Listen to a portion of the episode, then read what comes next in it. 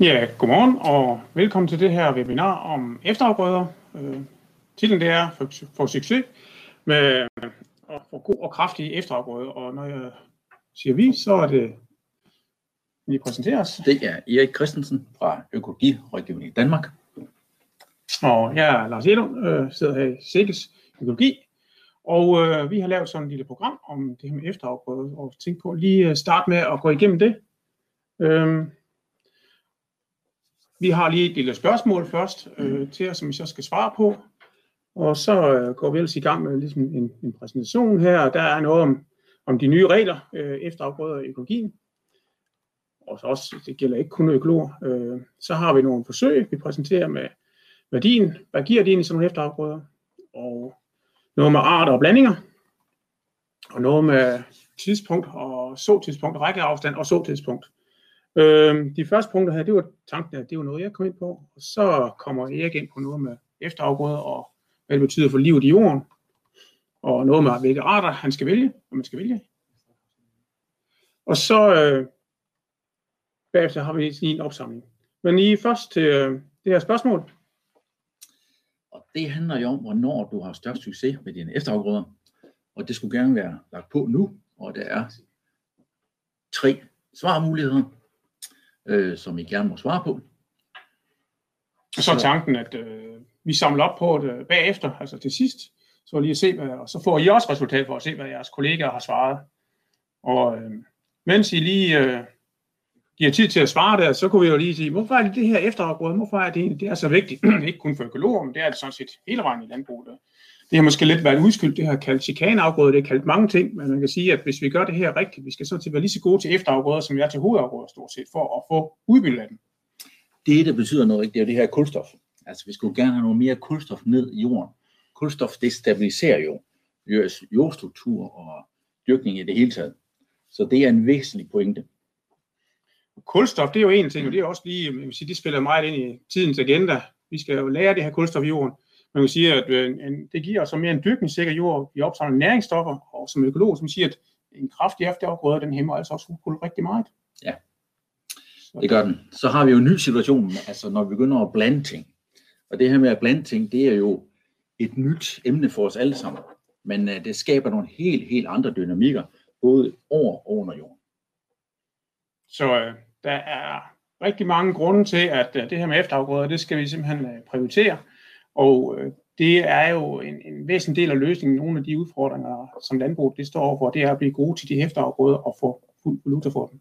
Ja, og vi kan sige, at des lavere kvælstofniveau øh, man har på sin mark, des mere vigtigt bliver det med de her efterafgrøder. Og des mere vil de sådan set yde. Så, så det er bestemt et felt, som øh, økologerne skal interessere sig for. Så øh, nu har jeg lige haft lidt tid til at, at svare, og øh, den afstemning den bliver kørende lidt nu, tror jeg nok. Der bliver nækket lidt bagved, så øh, det gør det. Men ellers kan I, øh, mens I sidder her og, og lytter til indlægget, så kan I også I, lige få svaret, hvis I ikke har gjort det allerede. Så jeg vil hoppe lidt videre. Øh, det er jo det de her nye regler for pligtige efterafgrøder, som er på trapperen, og det, der er lidt vigtigt at sige her også, det er, at at der er tale om noget, som ikke er vedtaget endnu, og det er i høring lige nu. Øhm, så det, vi ved ikke fuldstændig, hvordan det bliver. Og øh, sådan som det ser ud nu, så øh, kan vi få lov til at bruge, bruge bælgplanter i, i de her i de pligtige efterafgrøder, og øh, 25 procent beregnet på frøantal. Det er sådan, som det ser ud lige nu. Og det er jo noget nyt, at vi kan få lov til at bruge øh, de her bælgplanter. Så det er vi sådan set rigtig glade for, at vi kan samle noget kvælstof på den måde også. Og de skal jo ligesom de pligtige efterafgrøder nu, og de skal efterfølges af en forsået afgrøder, og det skal være vinterfaste blandinger, eller vinterfaste arter. Og så bliver der indregnet en eftervirkning på 50 kilo N for de her pligtige efterafgrøder med, øh, med bælsæd i, øh, bælplanter i. og øh, det kan måske virke meget, men du, man skal også tænke på, at det er jo kun på den pligtige del af arealet, altså de der 14 procent. Så, øh, så hvis man har en, en, en vellykket efterafgrøde med bælplanter, så giver den også det. Og øh, som det ser ud nu, så er der sådan set forslag om, at det er nogle faste blandinger, man kan ligesom bruge til det her. Øh, men det er ikke helt klart endnu, helt hvordan det bliver. Så, øh, men der er i hvert fald noget på vej, som vi har efterspurgt længe, især som økologer, at vi vil gerne have de her bælgplanter med ind i de her pligtige efterafgrøder. Yes. Øh, det næste, jeg vil fortælle om, det er den her, et gammelt forsøg nede fra Univad, AU. Og øh, der havde man så udlagt forskellige øh, arter af efterafgrøder øh, året før, og der er jo rejgræs, havesyre, olieredder, og derudad med lupiner og humle, humlesneglebæl, vægge, og så over til højre, der har vi så øh, rundbæl og rødkløver og hvidkløver. Og det har man så gjort om foråret et år, og så næste år, så står man så vorbyg. Og oven i det, så kan man sige, så prøver man så at gøde med en, øh, og det er faktisk en kunstgødning her, de er, de er nemlig ikke holdt helt fast på økologireglerne dernede, for at se, hvad giver de her forskellige efterafgrøder i eftervirkning. Og det man så kan se her, en rigtig god øh, efterafgrøde, den giver jo til en vorbyg året efter, hvad der svarer til over 100 kilo ind. Øhm, og det er jo rigtig, rigtig interessant, når vi går op og ser på en vellykket rødkløver, hvidkløver, rundbæl, der er vi helt deroppe, og den kan fuldgøde sådan en, en vorbyg. Og det er jo da en rigtig effektiv og en billig måde at gøre det på. Så det er altså, det er muligt. Det, det er ligesom potentialet, kan man sige. Så det er værd at tage med. Der er lavet nogle forsøg øh, her i øh, SIGIS regi, i landsforsøg, hvor vi har, har undersået i en havermark, der har vi undersået alsikke, hvidkløver eller rødkløver. og øh, så om efteråret, så er altså, haverne er høstet, og så her i to måneder, så er der så vintersæde. Der er forstået forskellige arter af vintersæde, men i forsøg, der er ligesom ikke forskel på, øh, hvilken art det er. Men det vi kan se, det er, at hvis vi holder op mod den, der har fået, af parcellerne, der har fået det her dybstrøelse, 30 tons øh, kvægdybstrøelse, så har vi faktisk et bedre udbytte øh, i den, der har haft hvidkløver som, øh, som forfrugt. Hvor, eller, ja, det er forfrugt, kan man sige, det, hvor hvidkløver har været mellemafgrøde. Og det er, det er det ene skødning, de har fået, øh, det her vintersæde. Det er jo ingenting, eller dybstrøelse, eller forfrugten af de her undersåede mellemafgrøder. Så øh, selv til vintersæde kan vi jo se, at, at det giver altså noget, selv der har en forholdsvis kort vækstsæson.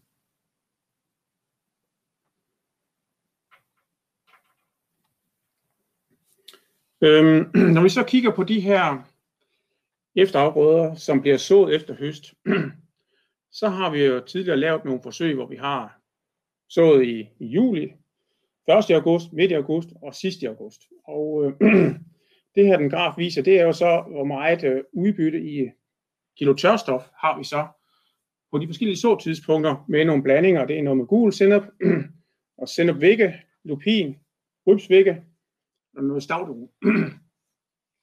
og det man kan se af den her figur, ikke, det er jo, jamen det er jo bare sindssygt vigtigt. Det er jo en glidende udvikling, faldende udvikling, at det her tørstofudbytte, det falder dag for dag, vi udsætter såningen. Øhm, så her man kan sige, at et budskab, det er jo bare så tidligt som muligt. Det er rigtig, rigtig vigtigt at komme tidligt ud der, fordi du får bare mindre og mindre tørstofudbytte, altså vækst og en kraftig afgrøde, jo længere du kommer hen. Og man kan også godt se det billede til højre, det er jo sået 1. august, og der er en stor kraftig efterafgrøde. Øh, det er godt nok en sennep og en ren bestand, men det, øh, man har lov til at blive klogere. Så øh, så tidspunktet har en, en stor virkning her. Vi har lavet nogle forsøg, hvor øh, vi har prøvet at sige, men hvad, hvad for nogle arter. Vi prøver at sige, at vi øh, vil gerne finde noget, der kan være lige så godt som, øh, som rødkløver i en blanding med noget rejgræs og noget cikoria. Og så kan vi så se her, jamen øh, noget med humlesneglebæl, rundbæl eller kællingsand, de klarer sig næsten lige så godt. Altså der er ikke øh, statistisk forskel på de her øh, udbyttet, tørstofudbyttet i de her blandinger. Tørstofudbyttet, eller her, øh, hvor meget kvælstof de tager op. Men vi kan se, sådan en som rødkløver, og det ved vi nok også godt ud fra praksis, den, den, den klarer sig rigtig godt. Og den, øh, når det bliver passet og plejet, så tidligt, så, øh, så er det en af dem, der, der er rigtig gode.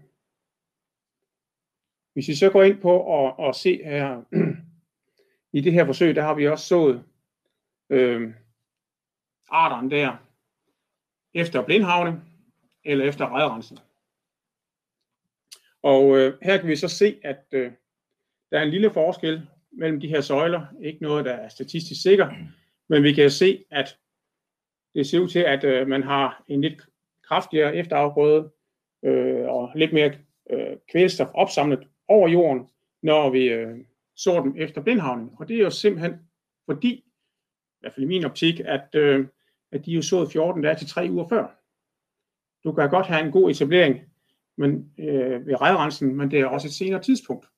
Så det øh, også her, kan man sige, det er vigtigt at få det så tidligt. Så tror jeg, vi springer flux og elegant over til Erik og når med liv i jorden. Ja.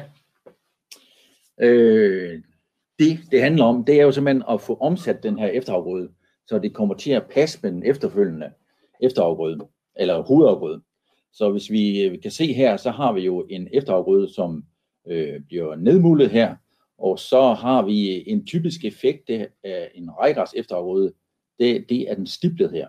Og den er jo egentlig for sent. Altså når vi omprøver rejgræssen, og den omsættes langsomt, så får vi egentlig en, en virkning af den, som er for sent. Vores udfordring det er at få en virkning, der passer med den afgrøde, vi skal til at så. Og der er det, vi har de her blandingsafgrøder, de frivillige efterafgrøder, som, og der får vi en chance for i langt højere grad at få tilpasset det her, så vi rammer plet hver gang. Der er større sandsynlighed for at ramme plet, når vi blander øh, bæltsæd og andre arter.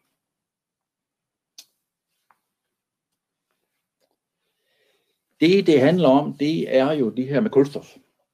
Og øh, det skal vi jo se på, når ting de omsættes. Så handler det jo om, både om, hvor meget kvælstof der er, og hvor meget kulstof der er. Og der skal simpelthen noget, noget kvælstof til at sætte gang i tingene, for at få omsætningen i gang. Øh, så det her kulstof-kvælstof-forhold, det har rigtig stor betydning. Øh, og det er jo, når vi blander ting, øh, så skal vi gerne ramme et kulstof-kvælstof-forhold, som hurtigt kan blive omsat. Og i og med, at vi har bælplanterne, så har vi altså også kvælstof til at sætte gang i den her proces. Det her, det er resultater, samlede resultater af ni års øh, forsøg på Forlum. Øh, de har kørt et sædskifte, øh, først fire år og så fem år efter, med forskellige afgrøder, forskellige afgrøder rækkefølge. Det, der er interessant, det er, at øh, det ene sædskifte, det har kørt med efterafgrøder, øh, hovedsageligt hvidkløver. Øh, og I kan se på de her søjler, at øh, ja, så kører, så kører den anden sideskifte, hvor der så er tildelt husdyrgødning, der er så tildelt 70 kg i husdyrgødning. Men efterafgrøderne, de klarer sig egentlig lige så godt som husdyrgødning. Så altså har vi efterafgrøder uden husdyrgødning, eller øh, ingen efterafgrøder, men husdyrgødning, ja, så har vi egentlig det samme udbytteniveau. Øh, jord er en stærk jord, ikke her, det ligger på cirka 5 tons udbytte tørstof.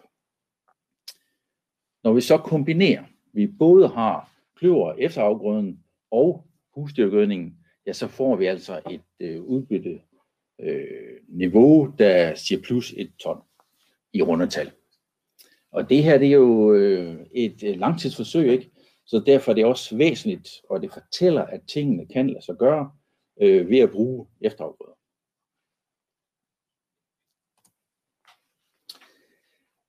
Det, der er rigtig spændende, og nu er vi stadigvæk i Forlum, og det er stadigvæk Peter Sørensen og kompagni, øh, der har været i gang her. Det, de har vist øh, ved nogle forsøg her i 17 og 18, det er, at der er egentlig ikke nogen sammenhæng øh, mellem øh, biomassen over jorden og under jorden. Hidtil har vi jo egentlig sagt, hidtil har vi egentlig sagt, at der er en sammenhæng. Men øh, de har lavet nogle forsøg her, hvor man øh, i Vorbyg øh, har høstet den tidligt, altså på hele stadiet, og så fjernet øh, hele tiden, kan man sige, øh, så har man øh, snittet halmen og ladet det ligge. Så har man øh, høstet og fjernet halmen, og så har man høstet og lavet en øh, stupstå på cirka 40 cm. Og konklusionen herfra, at det er, at uanset hvad de har gjort, så er eftervirkningen sådan set den samme. Det er de 70 kilo N, som vi har øh, fra rodmassen. Og det er jo sådan set interessant. Det betyder ikke, at der ikke var nogen forskel. Altså de forskellige behandlinger, de gav os noget øh, heroppe, øh, men maks 20 kilo.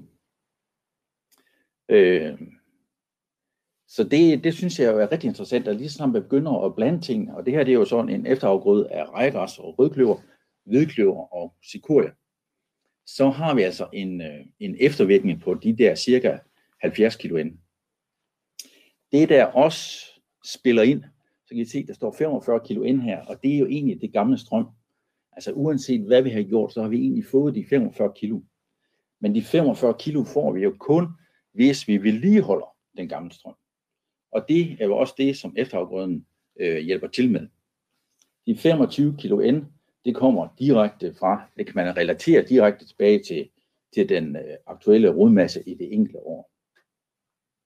Men altså et rigtig, rigtig interessant øh, forsøg, øh, som vi håber bliver, bliver arbejdet videre med. Det, det handler om, for ligesom at vedligeholde den gamle strøm, det er jo først og fremmest, at de her mikroorganismer, at de skal have nogle arbejdsvilkår, som de kan arbejde under.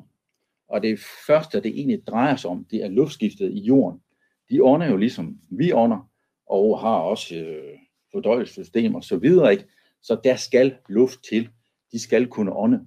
Så det er absolut øh, den væsentligste ting, at der er et luftskifte i jorden, så de her mikroorganismer, de kan arbejde, så de kan holde på næringsstofferne og frigive dem igen til, til planterødderne. Det, der også betyder noget, det er jo temperaturen. Øh, når vi øh, har lave temperaturer, som vi har nu, så er der ikke meget aktivitet derude. De ligger næsten fuldstændig stille. Ved minus 2 grader, så ligger de helt stille. 0 grader ligger de næsten stille. Og så begynder de egentlig at arbejde. Og når temperaturen er 10 grader, så er de egentlig på deres højeste.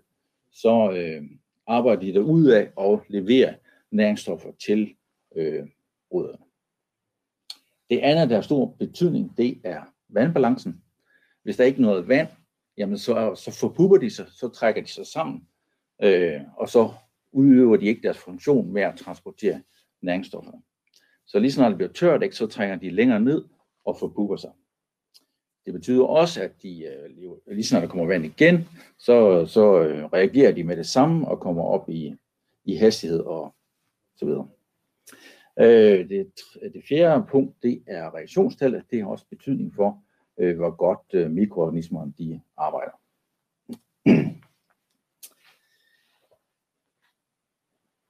Mikroorganismer er en ting, og det jeg gerne vil øh, pege på øh, som en særlig ting, det er svampene. Svampene, dem, øh, de kommer jo, når vi blander ting. Altså, de er rigtig glade for, at vi blander tingene, at vi har forskellige øh, efterafgrøde typer, og der skal altid være bælsæd med, før de har det godt. Og øh, det, der egentlig sker, nu kan jeg se, den er lidt utydelig, den her, men øh, herover til, her har vi så en almindelig efterafgrøde, og når vi kigger på mikroorganismerne i øh, jorden her, så er det hovedsageligt bakterier og regnorm, som øh, det er domineret af. Men hvis vi har den alsidige efterafgrøde, så er det ikke bare bakterier og regnorm, så har vi også alle de andre svampe, nematoder, protozoer og mikrolevdyr. Altså det, vi har hele fødekæden. Og det er ligesom den fødekæde, vi skal have stimuleret for at få en større omsætning i jorden og en hurtigere omsætning.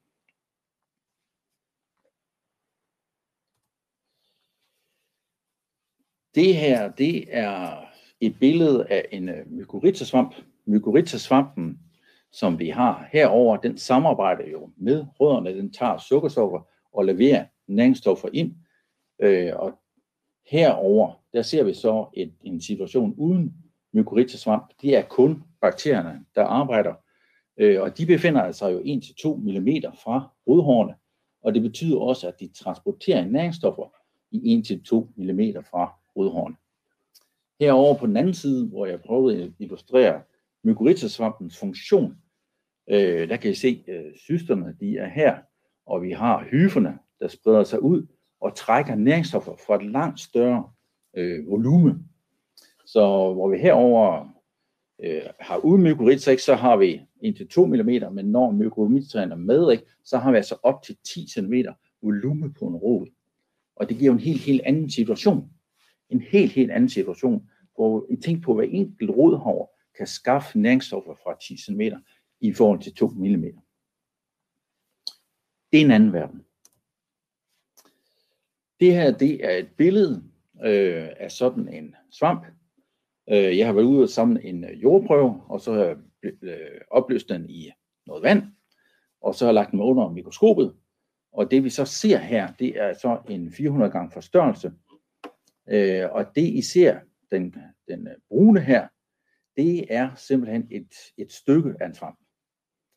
Øh, og I kan se det mørke her, det sorte herude, øh, det er simpelthen kulstof. Det er kulstoffer, som er indbygget i svampen. Og I kan se, der er sådan nogle tværreb, som holder svampen, så den, har, den udgør et rør til at transportere ting. Nu den her prøve, øh, når man skal kvantificere, hvor mange svampe er der, hvor mange bakterier er der, så ryster man den, øh, inden man begynder, for at man kan kvantificere de forskellige ting. Så derfor er det kun lige et lille stykke, men normalt der vil de hænge sammen i et net. Her har jeg prøvet at illustrere øh, det, der sker, ikke? og vi kan se øh, kulstoffet, som vi har her, det er jo et CN-forhold på 1000 til 1. Altså der er virkelig meget kulstof i forhold til, til kvælstof. Og det er jo det, svampen kan. Den indbygger kulstof. Øh, når vi, des yngre den er, den her svamp, des mindre er øh, kulstofindhold i forhold til kvælstof. Og herude på spidsen, hvor den har dens vækstpunkt, jamen der er kulstof-kvælstof-forholdet kun 5 til 1. Det der er pointen her, det er jo det organiske materiale, som den her svamp nedbryder. Det har et kulstof-kvælstofforhold på 30, og det vil sige, at når den indbygger kulstof, så får vi også frigivet en masse kvælstof. Det kvælstof, det tager planter. Derfor er det så vigtigt med de her svampe. Så vi skal have fremme dem. Og hvordan gør vi så det? Jo, først og fremmest er det det alsidige sædskifte. De huer simpelthen ikke. Øh, korsblomster huer de overhovedet ikke. Øh, de gror ikke på korsblomster. Øh, men et, et alsidigt sædskifte, det fremmer simpelthen øh, mykorrhizasvampen. Så er der det her med blandingsafgrøder. Og i og med bare det at blande en efterafgrøde sammen med en hovedafgrøde, er jo også en form for banding. Øh, og des flere ting, vi blander, nu er det jo øh, meget aktuelt med mere bælsæd, i det hele taget mere protein, øh, så der har vi også nogle muligheder for at blande der, øh, som også kan bruges og sælges. Så er der det her med plantedække. Det er absolut vigtigt, at vi hele tiden har et plantedække, så der hele tiden bliver tilført kulstof. De her svampe, de lever jo af kulstof. Så vi skal have et plantedække, der hele tiden tilfører sukkerstoffer til jorden. En fjerde ting, det er kompost. Velomsat kompost, det indeholder simpelthen langt flere svampe, langt flere svampesporer. Så tildeler vi noget kompost, så får vi altså også øh, flere svampe derude. Og den femte ting, det er fosforniveauet. Det er specielt mykorrhizasvampen er jo øh, skabt for at hente fosfor, og det er den rigtig god til. Øh, men hvis der er meget fosfor i jorden, så øh, er dens funktion også ophørt. Der er simpelthen ikke brug for den. Øh, så derfor betyder fosforniveauet også noget. Har man det højt fosforniveau, så øh, har den her mykorrhizasvamp altså langt sværere vilkår.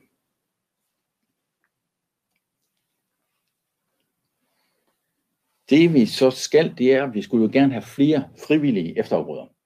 Og det vi gerne vil slå på, det er jo, at de bliver undersået.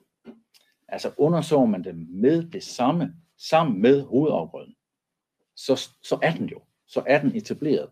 Det er et sikkert tidspunkt at gøre det på. Altså des tidligere du får den etableret, des bedre er det, og des mere sikker er det også, at den bliver ordentligt etableret. Så vi vil gerne slå på, at øh, de frivillige afgrøder, at de bliver sået sammen med hovedafgrøden. Så ved vi godt, at der er flere frø, der spiger frem, hvis den sår i samme rille. Øh, men det synes vi er en lille omkostning i forhold til sikkerheden, hvormed man får etableret den her frivillige efterafgrøde. Der er jo forskellige muligheder, når man skal etablere øh, frivillige efterafgrøder sammen med hovedafgrøden. Og en rigtig god idé at bruge, det er jo kløvergræsblandinger, som eksisterer i forhånd, i forvejen. Afgræsningsblandinger, som holder sig nede øh, og bliver, hvor de skal. Og øh, jeg vil specielt pege på en afgræsningsblanding, som er den mest alsidige. Det, det, er jo, det er jo det næste. Det er jo alsidigheden, som betyder noget her, især i forhold til svampene. Øhm, så for eksempel den afgræsningsblanding, der hedder Aulum Øko afgræsning, den øh, indeholder både øh, ingsvingel og sekoria og timote, ud over almindelig rejgræs og hvidkløver. Så har vi jo en anden blanding på markedet, som øh, hedder Økomax. Det er en blanding, som består af almindelig rækkers, jordkløver, humlesneglebed og hvidkløver, som også egner sig fint til at blive undersået sammen med hovedafruden. Humlesneglebed øh, er fortrinsvis til lærjord. Skal vi skynde os? Ja. Er fortrinsvis til øh, lærjord, øh, og det er den her blanding nok også baseret på. Så har vi en anden blanding, som hedder CN4, og det er en blanding, som består af rejgræs, hvidkløver, lucerne, døder, sequoia og vejbred. Øh, det har vi så op på seks forskellige arter. Og den fungerer også øh, okay øh, til at undersøge. Så har vi en øh, blanding på markedet, som hedder CN Pløjefri, og som navnet antyder, så er det en blanding, der er lavet for at, øh, ja, til dem, som ønsker at gå i, i den retning. Den består af oliehør, honningurt, alexandrinekløver, ciardel, kålroer og jordkløver. Ideen med den er, at den sådan set visner væk, altså i løbet af vinteren, øh, og så kan man så direkte derefter. Det er nok også øh, til de lidt bedre jorder at den er beregnet. Så har jeg listet hernede øh, de sikre arter, som man kan undersøge. Altså som i hvert fald ikke vil give nogen problemer, øh, når man undersøger den samtidig med. Det kan jo komme op og give lidt høstbesvær eller på andre måder. Og det er så dem, vi har her. Øh, oliehør, radise, sæddød, boved, honninghjort og rødkløver. Jamen, de kan gå op og give lidt høstbesvær. Og der vil vi bare sige, at øh, hvis man anvender dem, så er det jo rart at kunne skåre ind. Ellers vil jeg fremhæve øh, ting, som har overrasket os, øh, som egentlig går over alt forventninger. Det er de her kålroer, det er sequoia, og det er Cerdel. Øh, de fungerer virkelig fint. Altså ingsvingen har simpelthen et dybere rodnet end almindelig rejgræs. Kålroerne, de leverer, øh, de går jo til i løbet af vinteren, men de leverer altså en mængde sukkerstoffer øh, på et tidspunkt, hvor der ellers ikke er så mange sukkerstoffer via fotosyntesen. Og så har vi sequoia, som laver en, simpelthen en bedre jordstruktur. Den har en meget kraftig pælerod, og det har vi brug for, for at give ilt til alle de her mikroorganismer.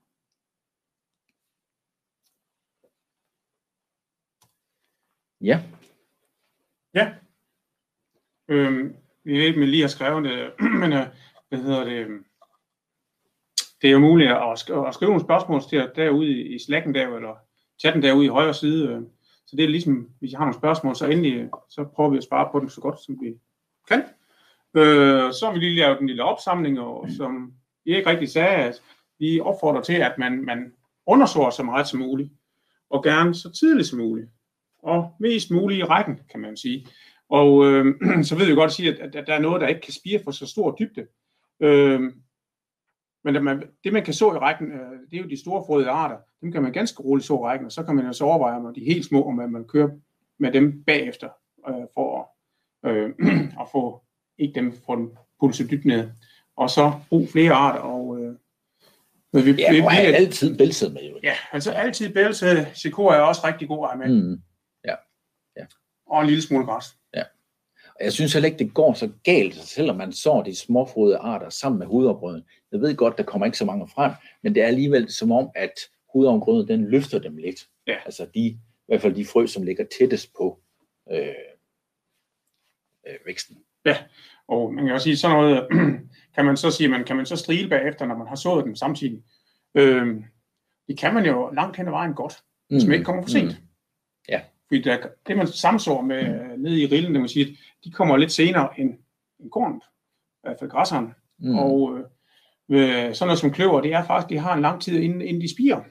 Så hvis man kommer hurtigt med en, en blindhavning osv., øh, eller kommer en tidlig ukrudthavning, så vil de højst sandsynligt ikke være spiret, og dermed er skaden ikke så, så stor, hvis man køber steril.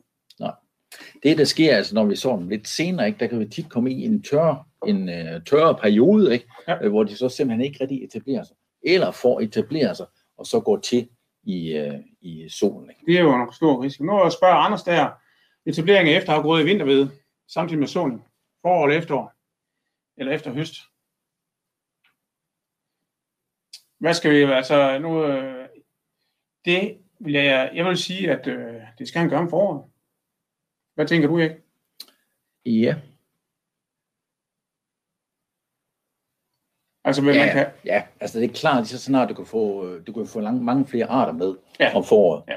Ja. der, der, er jo, Og der er jo vi- ikke været så meget, at der, der overlever, hvis du så dem efteråret. Nej. Det bliver, kommer til noget at overleve vinteren. Altså, så det er vel, øh, det er absolut forår. Så står hvor sent kan man så rødkløver i vinterveden om foråret.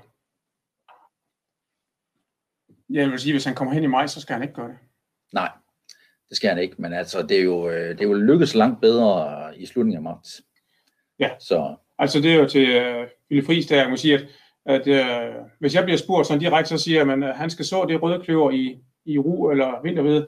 Det skal han med en, med en meget let traktor, så snart han kan bære. mm, Og det er jo gerne have i marts måned. Ja. Så tidligt som muligt. Men vinterveden er højst sandsynligt være for stor og for kraftig til, at han får noget ud af det, hvis vi kommer hen i maj måned, så er han for kraftig og lukker. Ja. Hvad er bedst i hvide? Rød eller hvidkløver? så i foråret, eller? Ja, det går øh, ud fra. Altså, Ja. ja. jeg, vil, jeg vil pege på rødkløver, den turde jeg godt så der. Men hvidkløver, altså den giver jo lige så, en lige så god øh, opsamling af, af, af kvælstof. Rødkløveren kommer bare til at fylde noget mere. Altså, Eller er enig? ja, altså risikoen ved det rødkløver, det er jo, at hvor vi har de der pletter, hvor det ikke rigtig er noget ved, ikke? Der Ja, vil ja. rødkløveren så fylde det hele. Ja. Og det, er jo, det må man så bare øh, Men tage hvis med. der ikke er noget ved alligevel. Ja, det ja, ja, ja. Så er det godt, at der er noget rødkløver, der skygger. Fuldstændig. Yes. Øh, ja. Men bland nu lige det drejgræs med, ikke? Så, så vi får den kombination, både af græs og bælplanter. Og skal en lille ikke- sikor også. Ja, altså det er, jo, det er jo det der med at ramme det rigtige tidspunkt for frigivelse. Det betyder virkelig noget, ikke? Og der, der skal vi så blande tingene. Det er ikke nok kun at have øh, kløveren. Kløveren bliver jo omsat i løbet af en måned. Ikke? Så er den omsat. Ikke? Og det er tit for tidligt i forhold til at skabe noget værdi i afgrøden den efterfølgende. Så det, der er et vigtigt budskab, når du skal ud og tror, du skal stå rødkløver, så skal du altså lige have noget andet med også. Ja. Og det er det, der Det- er en vigtig have med. Nu vi skal vant til, en- det er enten rød eller hvid, eller, men det er ikke kun rødt og hvidt. Det er, der, er, der er mere i det. Ja. Er der nogle spørgsmål, vi har overset? Jeg tror faktisk, man, øh, hvis der er nogen, der sidder og brænder ind med det, så skal I jo lige skrive det nu. Øh, for ellers tror jeg faktisk næsten, vi holder tiden. Så skal vi jo i gang med afstemningen. Det er rigtigt. Så vi har jo spurgt om, øh, hvornår har du størst succes med dine efterafgrøder? Er det, når de bliver sået øh, om foråret, ikke? Ja, samtidig med hovedafgrøden. Ja. Samtidig med hovedafgrøden, og det er der, hvor mange procent står der der? 30 procent, Ja. der har svaret, at øh, de har størst succes på det tidspunkt. Så det andet, man kunne øh, byde ind på, det var altså efter, altså øh, Efter fremspiring. efter fremstyring, ja.